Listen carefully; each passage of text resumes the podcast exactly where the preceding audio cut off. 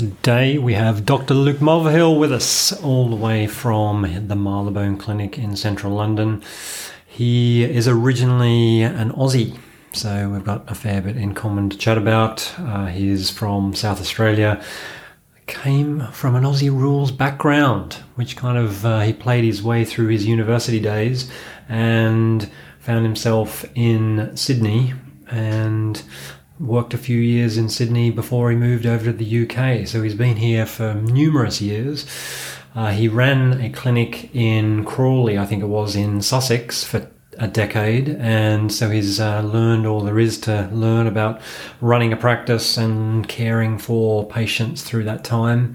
So, yeah, we certainly delve into some history with Dr. Luke. Um, you know, even the, the history of the profession and sort of uh, get chatting about some philosophical constructs of how the pro, uh, profession developed over the years, right back from the early 1900s. So, hope you enjoy this. Luke's a great guy, great chiropractor, and uh, let's join the conversation now.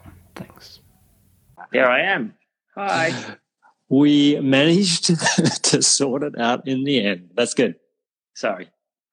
That's cool. Um, I would have been disappointed if we hadn't have been able to work out sort of how to do this because uh, I was definitely looking forward to delving into the past with you, mate, seeing what you've been up to throughout your whole career. So, thanks for having me. First up, sorry to be so late to join.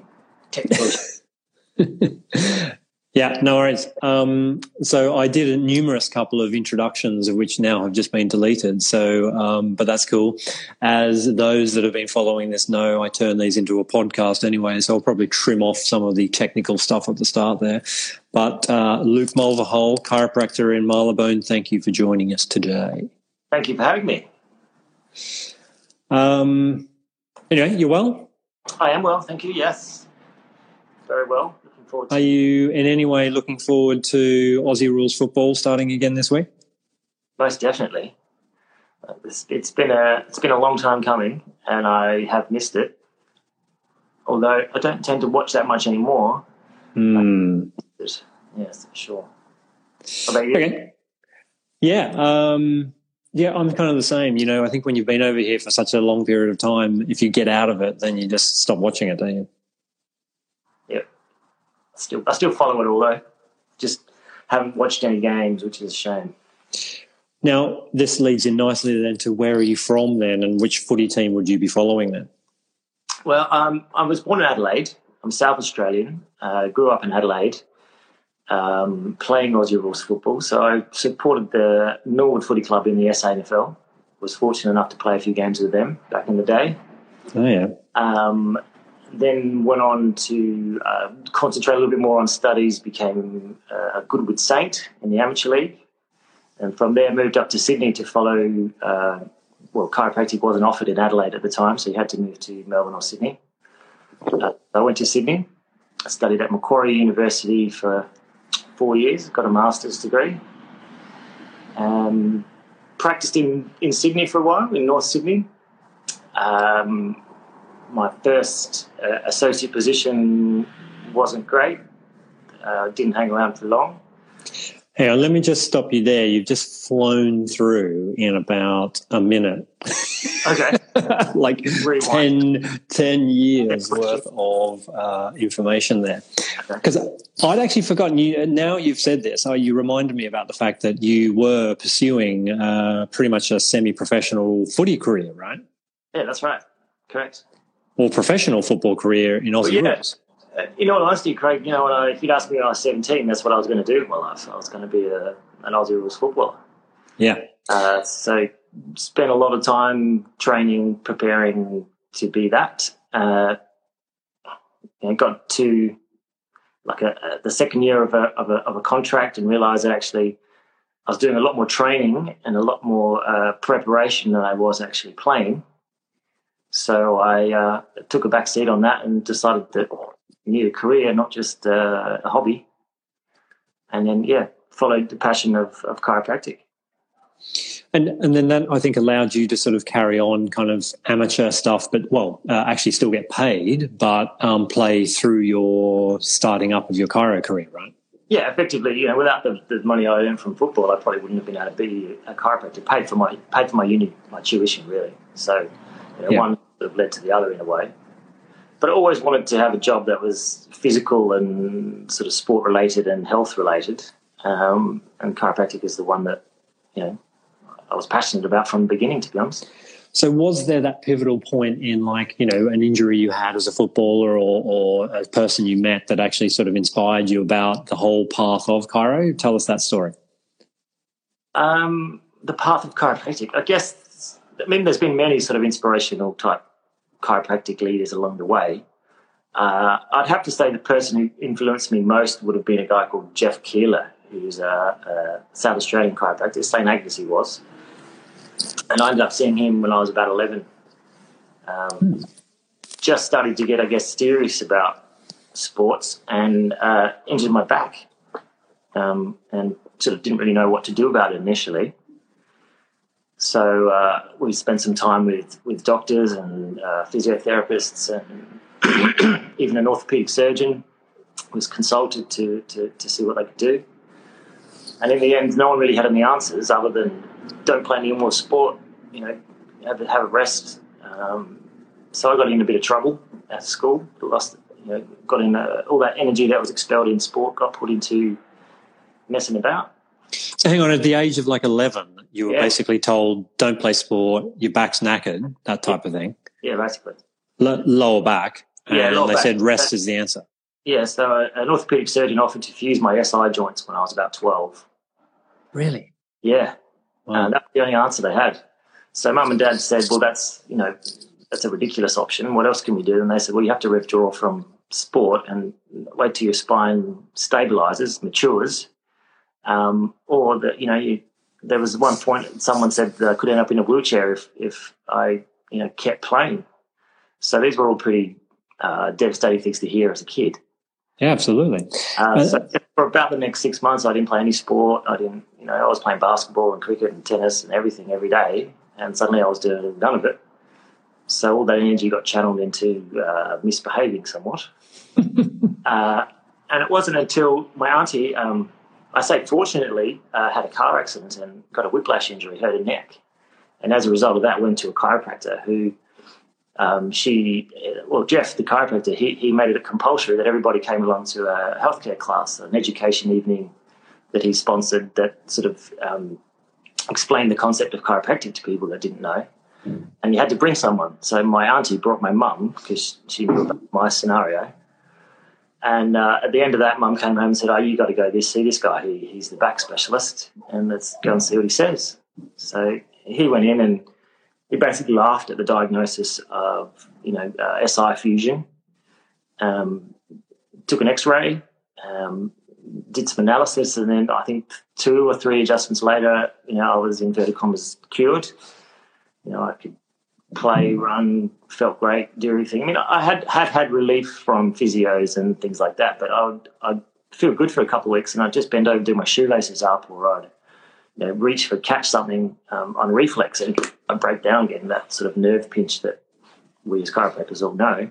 Hmm. Um, so it was a really an up and down sort of scale. And then I saw this, saw Jeff, and he adjusted me a couple of times, and within a week, I guess, and I just felt stronger and fitter, and like it wasn't going to come back. Yeah. So, So was it the sort of thing that you, um, through the rest of your childhood, then were you one of these families, or certainly uh, maybe yourself, just as you were so active, you just went along for a tune-up every now and then as a kid, yeah, yeah, yeah, basically. Yeah. and then the idea evolved that you maybe want, might want to do that as a career at one point. Yeah, look, I, I probably went there once a month or once fortnight for a while, and then just part of our family's sort of healthcare was a visit to the chiropractor.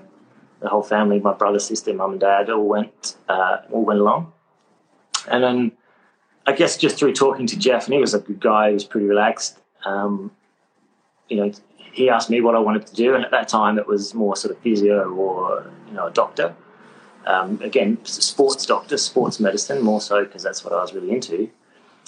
And he said, "Well, if you're into you know anatomy, physiology, and the body, you should be a chiropractor. It's it's great. Here you go, read this book." So I think it was um, Chicken Soup for the Soul, or one of those chiro books that we've Yeah, yeah. around for the in the past.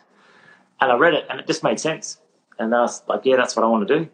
So Yeah. from about, you know, 12 or 13, it was unwavering. That's, that was the path. And there were a few hiccups along the way in that um, I was never really good at radiographic physics. Uh, so that sort of was a, was a hiccup. And then, I, as I say, I, I managed to play a lot of sport and study. So uh, I Hang on. So, did you do that thing though, where because the Sydney course had the first three years in Adelaide? Is that right? No, no, no, not when I Okay. when I left school because I'm old. Yeah. Um, it was before that started, so there was no chiropractic. You could do an undergraduate um, anatomy physiology degree, which is what I did, and that then led into uh, masters of chiropractic later on. okay. Or could go to um, RMIT and do it like straight from school, but Yeah. I, I again probably played too much sport in school and didn't get the grades at the end of year twelve to get straight into chiropractic, so I kind of went the back door through the science degree. So you you did a full three years of science, or just like a, a, a first year? Well, I actually did three years. Yeah, I did three years of science. Um, Wow. I managed to do three years of science over four years because of uh, a football career. Trying to make the most of that. Okay. So yeah, it was was a bit more drawn out than the, the, the normal story, but I think at the end there's a lot of life experience that came with being a maybe a bit older or being through a bit more by the time I got to uh, graduating. Okay. So, okay, so chiro school done. Um, Sydney experience was it a pretty good experience uh, as far as you your your education went, and and uh, I guess if you are a bit older, it might have been still philosophically a little bit maybe better than the offering today. Do you think? Uh, I think so. I think I graduated with a pretty ground, pretty strong grounding in the, the philosophy and the um, the science of chiropractic, but not necessarily the the practice of it. I don't know. And you probably ask a couple of the other guys, but I think it takes a couple of years to find your find your groove. Once you've graduated, you've got all this knowledge, you know what it's all about, but you don't necessarily know how to apply it all. There's a, Yeah. there's a level of experience that I think improves you as a practitioner. The more cases and things that you see. So yeah, that the first I guess six months I was pretty much in the dark, working for someone that gave me no tuition and no help, and just stuck me in a corner. Yeah. And from there, uh, branched out a bit and got into uh, a multidisciplinary practice. Okay. There was a physio, a couple of doctors, uh, myself, and a, and a radiographer, I'm a podiatrist. Was this in Sydney then? Yeah, North Sydney. Yep. Um, and that's then uh, the medical centre sort of folded down. The doctors all moved out, and my boss took over the lease. We had two chiropractors, a podiatrist, and a, and a physio. And the other chiropractor left, which sort of left me there on, on my lonesome with the other guys, uh, which meant I had two rooms to work out of. Um, so I was forever running from one room to the next, always running late um, and that then, I guess, led to uh, me taking the doors off. I took the doors off so that it was more of an open environment. Um, it's just less shocking when you have to open a door and someone's sitting there reading. And you know, you know, remember Kramer from um, from Seinfeld? How he used to I remember Kramer well. I felt like I was Kramer every day, just bursting through these doors. So took them off, and no one seemed to notice. And then that sort of led to more of an open plan type chiropractic experience, which has evolved through to kind of the way I practice now. Yeah. So how uh, how long were you in Sydney for, and then did you go straight from Sydney to the UK, or how did that whole UK thing come about? Yeah, no, I graduated in 2001, and I was in Sydney for four years practice. Um, so I was living there, obviously, through the through the chiropractic degree. Yeah. But I practiced in North Sydney, lived in Manly, and uh, my wife and I got married. And we are under under 30, so we had the opportunity to, to come over on a two year working visa that sort of most Aussies tend to do. So you met your wife in Sydney, uh, even though she's Irish, right? Uh, we met in Adelaide before she moved to Sydney to study drama, and I moved to Sydney to study chiropractic at the same time. So, And you moved as a couple or not? yeah, yeah, yeah. Right. So early days, you guys were like childhood sweethearts, sort of thing. um, yeah, kind of. Yeah. Been around for a while. That's cool. I don't think I knew that either. And so she just happened to. Have, actually, no. Was she? She was living in Adelaide though. She kind of grew up in. Yeah, her, her family all immigrated out from Ireland when she was about ten. So she'd been in Adelaide uh, ten years or so by the time we met. Yeah.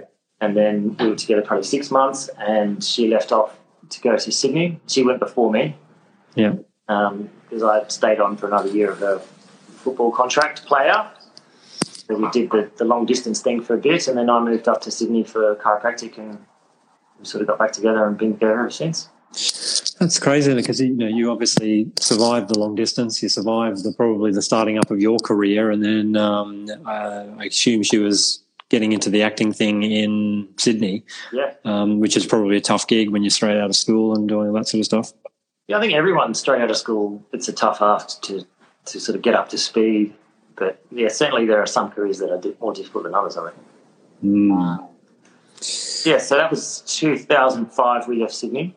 Um, we had a had a goal to well, travel the world a little bit, plant ourselves in different places, and just see where it went. And if it didn't last, we'd be sort of back home in Adelaide on the parents' couch, sort of no money, no jobs, nothing to do, start again, sort of thing. So it was a bit of a risk. And, and, so, was that driven by chiro, or was that driven by more acting work, or what? It's a bit of both, to be honest, Craig. Um, you know, at the time, there were a lot of chiropractors in Australia.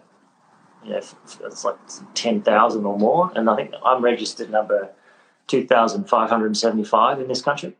Yeah. So I looked at it from a from a market perspective in the the supply and demand. There's more people here and less chiros, so you know we just needed to get the message out uh, so it was a bit of both, to be honest. Neither of us had mm-hmm. massive ties where we were. Um, so we just thought we'd put our lives in a suitcase for a while and see where it happens. Just so happens that was 15 odd years ago. We're, we're still here. So, did you move straight into the Sussex practice then, or what did you do when you uh, arrived? When I, when I first arrived, I sort of we got here in July, and there wasn't a um, GCC, the the chiropractic uh, test of competence from the the chiropractic council wasn't offered until I think it was September or something. Yeah. So I basically sat around for a few months studying for that, and I was working for. Um, a guy called Dave Elphick who ran chiro marketing. So he ran sort of spinal screens and uh, little pop up shops in in in um, shopping malls and things like that to sort of promote the profession. And because I wasn't registered and allowed to actually practice, I, I got involved with him just to earn a bit of money and meet a few chiropractors. And then through that, I uh, got a job with the Back to Health group. Okay. Um, so I was in Kingston for a while. And then um, yeah, the, the, the, guy who was running that practice sort of sold it, and I didn't really want to stick around. It was a bit much to travel. And at the same time, I had a friend who was offering a, a partnership in a, in a, practice, sort of a bit more of an ownership role as opposed to just the, the, the associate. So I jumped both feet, took the plunge, and, and bought into uh, the West Sussex Chiropractic Clinic. Um, the other partner then sort of stepped away, so kind of left me in control and I ran that place for probably ten years. Okay, so you've have you always lived in southeast London or moved around a bit? Uh, southwest, southeast. Yeah, I was in Clapham for a while, and then okay. um, could never afford to buy a house in Clapham, so we moved a little bit further east. Mm. Uh, but you're always south of the river. Yeah. So look, tell us a few things about what you learned in ten years of running your own practice. Where do I start, mate? what did I learn? Um, I learned that it's not an easy job to be the uh, practice owner, the practice manager, the you know the marketing manager, the payroll manager, the, all, all those things that uh, you know they start off being fun and a great responsibility and a great challenge, but in the end, it was those things I guess that wore me down and want, which is why I wanted to sell out and and, and sell that practice. Um, also because I had young kids and I wanted to spend a little bit more time with them. So in the end of 2016, was it? 2017? Well, no, a few years ago now. Um, yeah, before my little boy started school, I took a sabbatical, sold the practice, had a bit of time off. My theory was to hang out with the kids while they still liked me. Yeah. Um, and yes, spent about six or eight months just being at home, um, looking after the kids, supporting my wife. Her career had sort of taken off. She'd been off overseas doing different gigs, so I was home dad, which was which was a great experience. Um, and then yeah, I met you guys. I mean, I'd always known you guys. Yeah, well, I mean, it was. I think it was at the end of 2018 that we took over Marylebone, or the Barkly Clinic as it was in the time, and that must have been the time when you were like, "Yep, well, I'm ready to sort of step it up a little bit." And um, you know, three years or so down the track, here we are. Yeah, I mean, I'd always had a, a, a great respect for you guys. I'd always known about the Chiro London group, particularly Putney. Um, you know, Edwina Waddell at, the, at Putney was a good mate of mine. We went through university together. So uh, you guys had always kind of been on on my radar. And then when you opened this place, and I had a, a couple of messages from from Luke Brady, and and to come and check it out. And I guess after that sort of eight months off, I was a little bit itchy to start getting back to work, and I really wanted something central central London based, uh, yeah. or, or, certainly closer than Crawley, West Sussex. Um, so yeah, I went around and visited a couple of the Chiro London practices, and, and this one really just suits me perfectly. It's close to home. It's easy to get to. I love the atmosphere here. Yeah, it's good. I really enjoy it.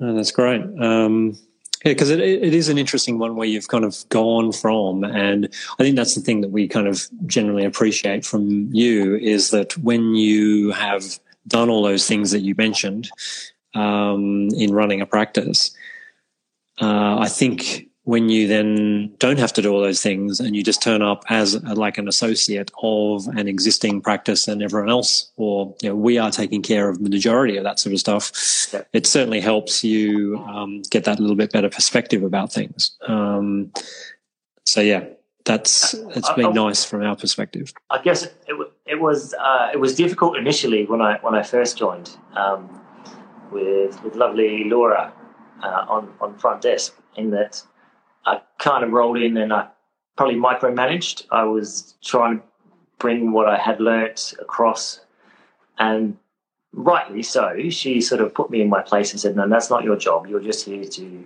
be a good chiropractor. Let the rest happen." So one of the things I have learnt is maybe to uh, step back a little bit from those things, but at the same time, I really I really enjoy getting involved in that sort of stuff. I don't think you can be successful and be hands off. Yeah. yeah. So, well, okay. I'll just right, just going to close the door. Yeah. That you, Drew. All right, it's all right. Cool. You saw me crying.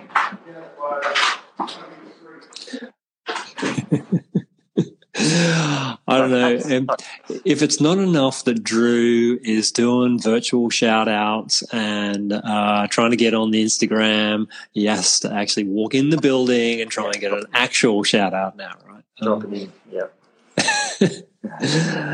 um, okay, so that's, yeah, quite interesting, isn't it? So, um, now, well, look, you've also one of the questions I did want to ask you is the um, the, the, question around.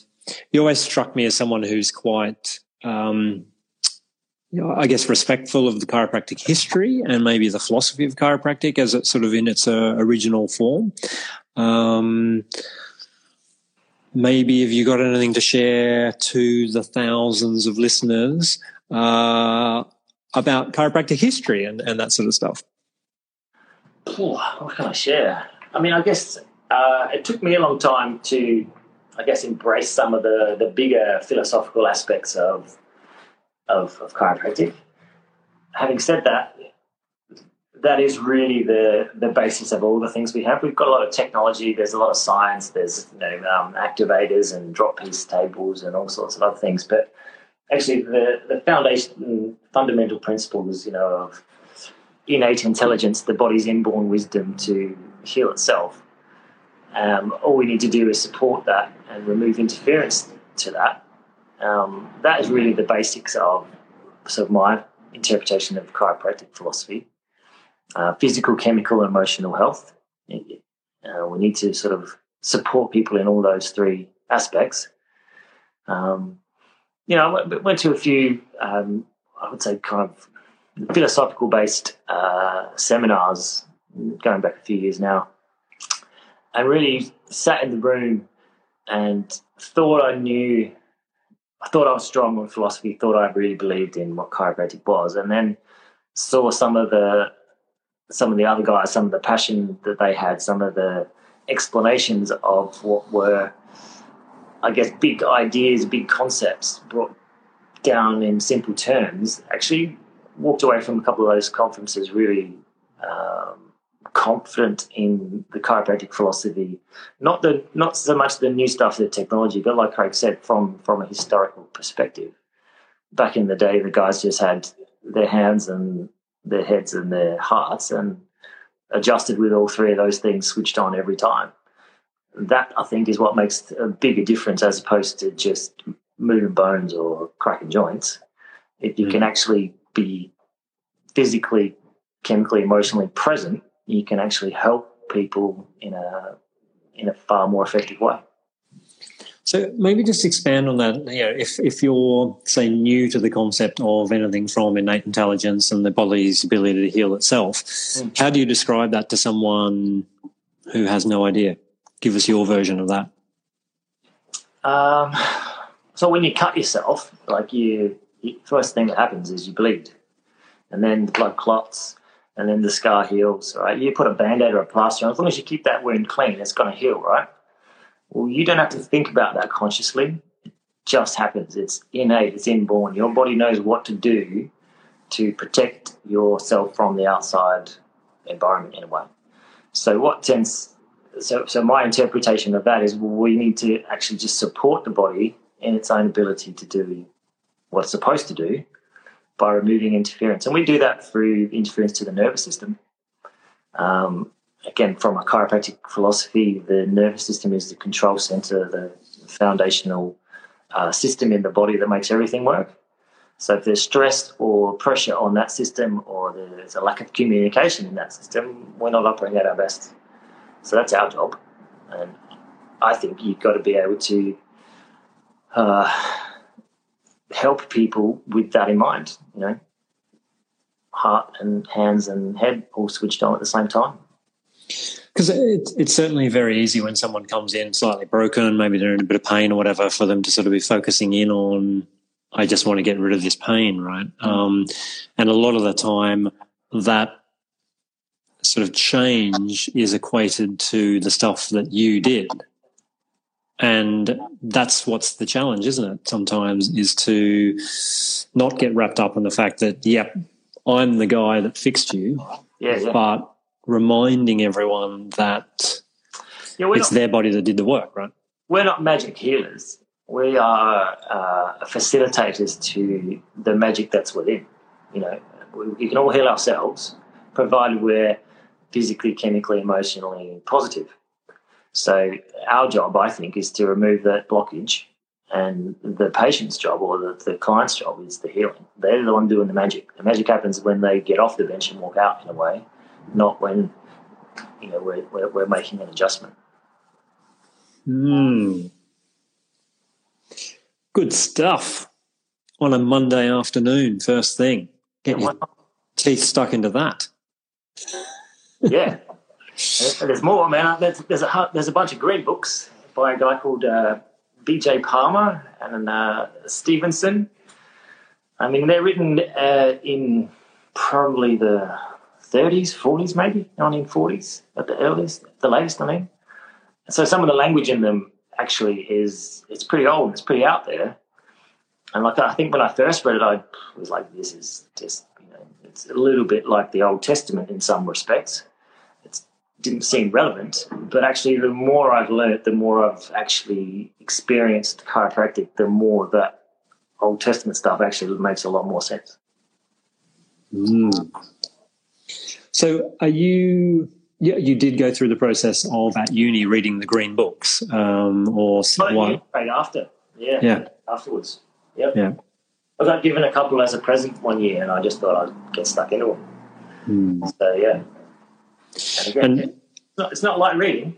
No, they're not easy to read, are they?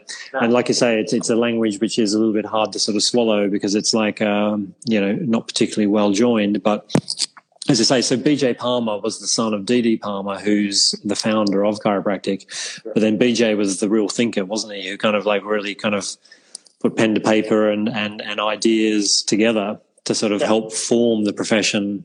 I think DD, in my in my interpretation, he was the the founder of it, he understood something else was going on, and and I think BJ was the more scientist educator that actually was able to analyze it, put a put a theory around it, and then and then teach it to other people. Mm. So it'd be interesting to see what comes out of this whole sort of, you know, obviously lockdown. Even though obviously people will be listening to this amazing broadcast for tens decades. Um, let's timestamp it and say um, we are just breaking out of the old pandemic. And look, I really think that there's going to be a, a, whole pile more time for people to focus in on their health as a priority, as opposed to just accepting that it's it's a low priority. You know. Yeah, man. I mean, as chiropractors, we're all I guess in what I've just said philosophically, our concept is the strength of the individual. And if we can improve the, the health and the strength of the individual, then there aren't that many bugs out there that can really do serious damage. Um, however, there are um, limitations, obviously, to that. But if if we're worried about the germs that are out there, uh, as opposed to or preventing the germs from, from affecting us, the only way to do that is actually to improve the health, improve our own individual health. yeah, not going anywhere. It's us, I guess. Yeah, and look, there's no doubt there's a, a fair bit of uh, stats coming out at the moment of, you know, people who are at high risk are obviously have poorer health, you know, um, and you know that's probably going to be the motivating factor for most people to kind of go well okay i don't want to be one of those numbers. Um, i'm going to do all i can to actually get back to um, the best health i possibly can. So you know I, am going to rest uh, more. I'm going to take more time for myself. Obviously everyone's been exercising like crazy. So um, you know um, yeah just just interesting to just think about that hey? Um, yeah. And we don't have all the answers as chiropractors. There is no panacea for all ills, but if we can reduce the stress on people's nervous systems, have their bodies able to function at a higher level, there are less uh, less damaging health effects associated with that. Absolutely. Now, you also like to go out and speak at people's workplaces and talk to them about office health, I guess, which is really quite interesting in this current time as well, that there are less people in their offices. Um, but the home office is becoming quite important. But what, what sort of inspired you to sort of get out there and, uh, you know, talk to or sort of? Yeah, I think um, one of my passions is, is, I guess, is posture. And it's certainly something that is, uh, is changeable and we do see, I think, huge improvements through, you know, chiropractic advice and chiropractic adjustments uh, I guess it came about from just an analysis of clients that I was seeing. So back in the day when I first started, I used to, I used to say that uh, my, my, busiest day was always a Monday. And I'd say that the weekend warriors would come in and they'd be broken from gardening or sport or, you know, whatever it, whatever it was on, on the weekend. And I would have said probably 70, 80% of that was sort of low back pain. Um, and then just through, I guess, you know, 10, I mean, I'm nearly 20 years as a chiropractor, but sort of uh, the, statistics slowly changed such that more and more people were coming in with sort of neck and shoulder stuff than they were uh, low back things. I mean, not that we don't see low back issues, but I would say it's more of a 60 40 upper, upper spine than lower spine now. It used to be the other way around. Mm. Just through, I guess, investigating that and um, yeah, doing some um, some posture analysis um, seminars and things like that, it became pretty clear that our posture actually dictates the function of nervous system in some ways. So, I mean, for example, if we have a forward head carriage, which is what everyone does when they're you know, sitting at, at a laptop, that's our posture telling our physiology that we're running. So we're in flight. Um, when we round our shoulders forward, sit at a laptop, we're actually telling our, our posture telling our physiology that we're fighting. So by just doing that posture, we're in fight or flight posturally, which is affecting the way our heart, lungs, nervous system is functioning. So, in order to change the way people function and are able to uh, heal, rest, repair, we need to be able to change them from a fight or flight sympathetic dominance perspective to a rest, digest, heal, parasympathetic dominant or parasympathetic balance. Um, and to me, that is, I guess, 70, 80% of the people, certainly here, because I mean, we are surrounded by offices and it is an office environment. But I guess most people work at a, at a desk or at a laptop or at a computer these days. So the statistics are skewed more towards that. And getting out and about into people's offices and actually speaking to them on their terms, I think makes a bigger difference than just me one on one in this room telling people sit up straight. You know, uh, I've got a big theory that if people know why they should do stuff, they're more likely to do it. You just tell them to do it, they're not going to. So that's exactly what you say in your presentations uh, at the workplace, right? Is not, not just sort of say, okay, well, this is how you need to set up your workplace and do the ergonomic sort of spiel. It's actually saying, okay, well, posture, which is poor, affects your health in this way. Yeah, yeah. Look, I mean, part of it is obviously your desk set up and the ergonomics, and there's I've got a we've got a little video there if anyone wants one. Email Craig and he can send it to you. but uh, it is really more about explaining to people the effects of posture, what posture can actually do uh, in a negative sense and a positive sense. And then if you empower people with the information, they're going to make better choices, is, is kind of my theory. So it's very much uh, here's what you can do. Do it or don't. It's up to you. So, what's the career? Uh, sorry, the uh, the future of your career hold, uh, mate? Are you? Um, it, it, sounds like you're in the middle of just bringing your kids up in London, like a lot of us. Um, what's what does the future hold for you? Um, that's a good question, man.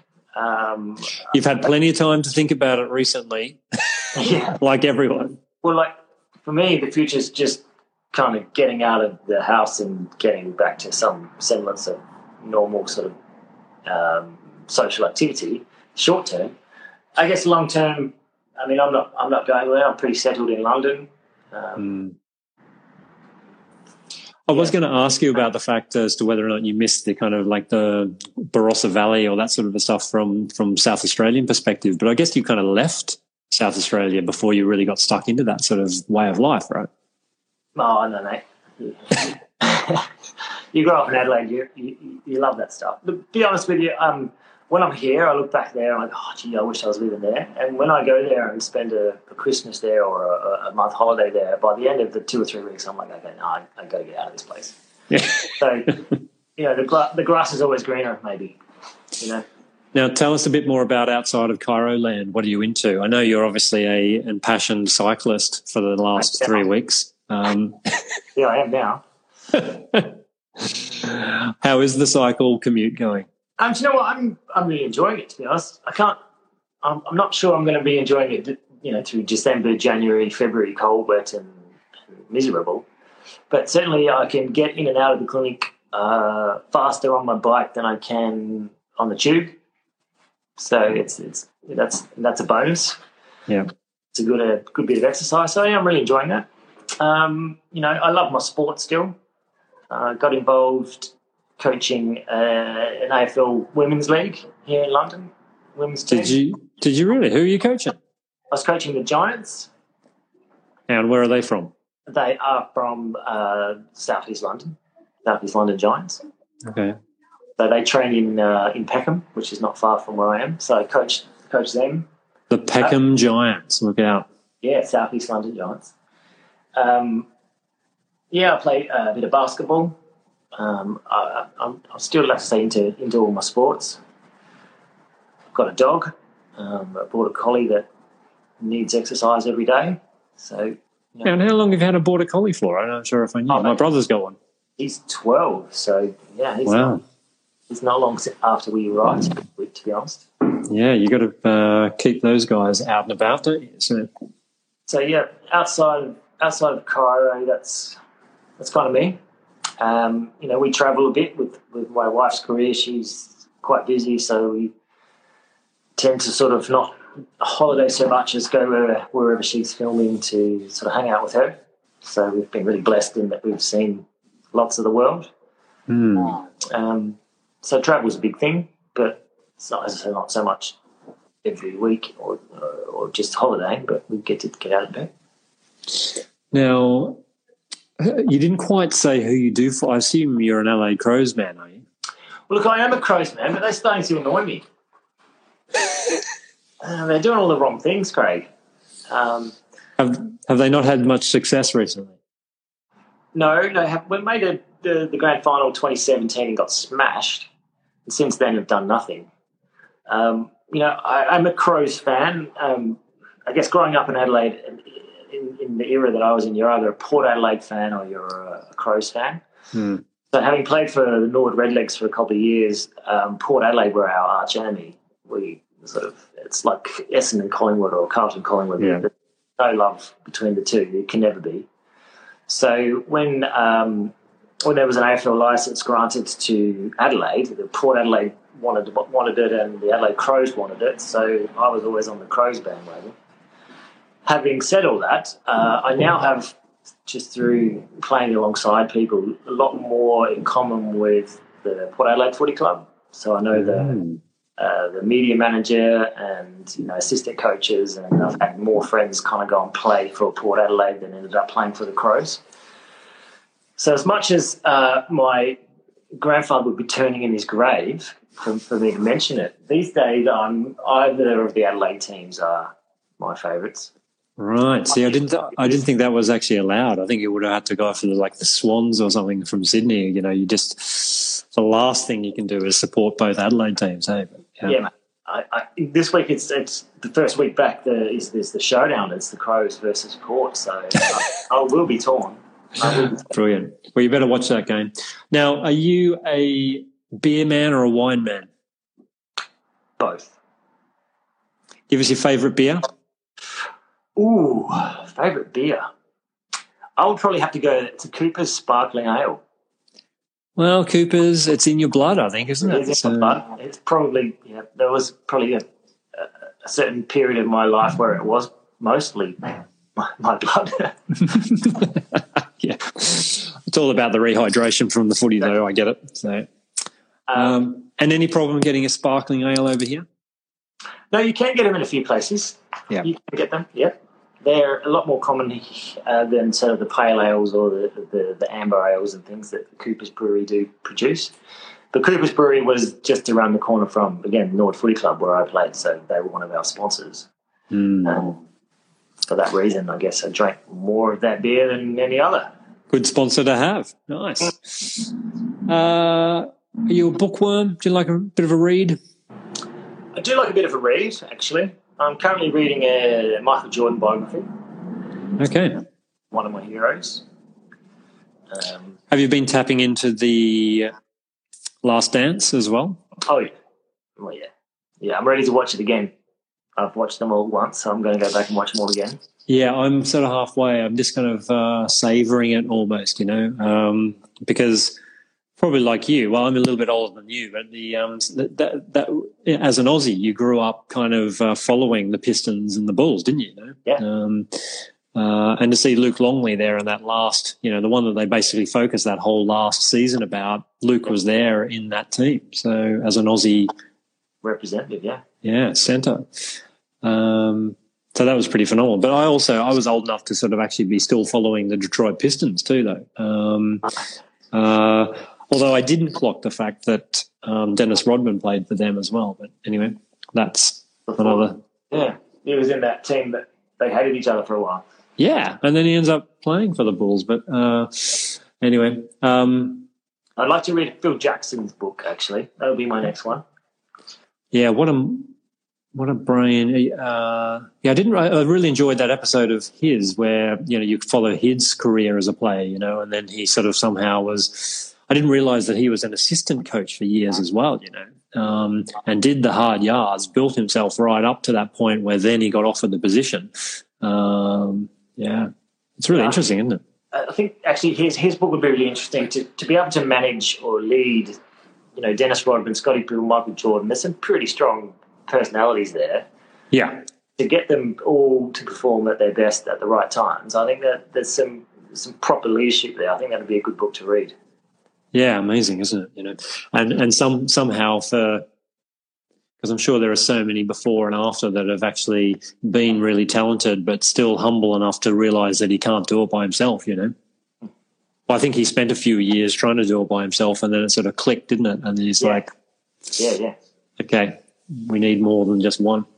Um, you got a favorite health book that you sort of share around? Good health book. Uh, I think everybody should read the SD Protocol by Wayne Todd. Which uh, basically what I was talking about before the sympathetic dominance, meaning the, the fight or flight system in our bodies tends to override the rest, digest, heal when we're uh, when our nervous system is stressed. I think it's a really good read. It's broken down into pretty simple terminology, even though it's hardcore neurology that he's describing, I think that's a book that I'm certainly I certainly like that one at the moment. Um, it's another good one. Good. Give us your favorite Aussie band. Ooh, that's a tough one. Um, going back a few years, Powderfinger. I love Powderfinger. Uh, Wolfmother's another good one. Who? Wolf Mother. They're very much a, they're very much a Led Zeppelin sort of takeoff, but they're cool. I'm gonna, definitely going to have to look into that one. I've never heard of Wolfmother. Give them a Google. Mm. That's, yeah. And uh, well, let's round it up then, mate, by sort of asking you. uh, I've sort of asked this to a few others about what's the best bit of health advice you either give out or someone has given to you at one point that really resonated with you, or that you like to share with others. Um, first thing to pass your lips in the morning should be a glass of water. Nice. that and yeah, look, you, your brain, your spinal cord, your spinal nerves don't regenerate. They are the same ones you were born with. So, like your teeth, man, go look after them. Simple as that. That is a nice thing to round that off with, then, mate. I reckon. Um, we don't often treat our brain and nerves in the same fashion that we do our teeth, our skin, or anything else. Hey, Mm-hmm. That's it. You only got one. Go look after it. Simple. cool. Well, let's round it up, wind it up. Anything else you wanted to sort of comment on, or talk about, or say? No, thanks for having me. And uh, I guess I'm really enjoying listening to the other dudes talk. So hopefully everyone's enjoyed a bit of the information shared here. And if you want more, then just email Craig. He's full of it. it's it's been quite uh, a cool process, really. You know, um, you've probably heard that sort of thing that I said, where I said I put you know six months ago, I said I really should start up a podcast and just interview. Start by just interviewing all the docs in the team, um, and see where that takes us. And you know, I'm halfway through now. We do have quite a few people on the team, so it's but it's a nice little project to have on the go. So I'm glad you're enjoying it, mate. Thanks, mate. Thanks for having me. All right. See you on the podcast soon. Bye, mate. Bye bye.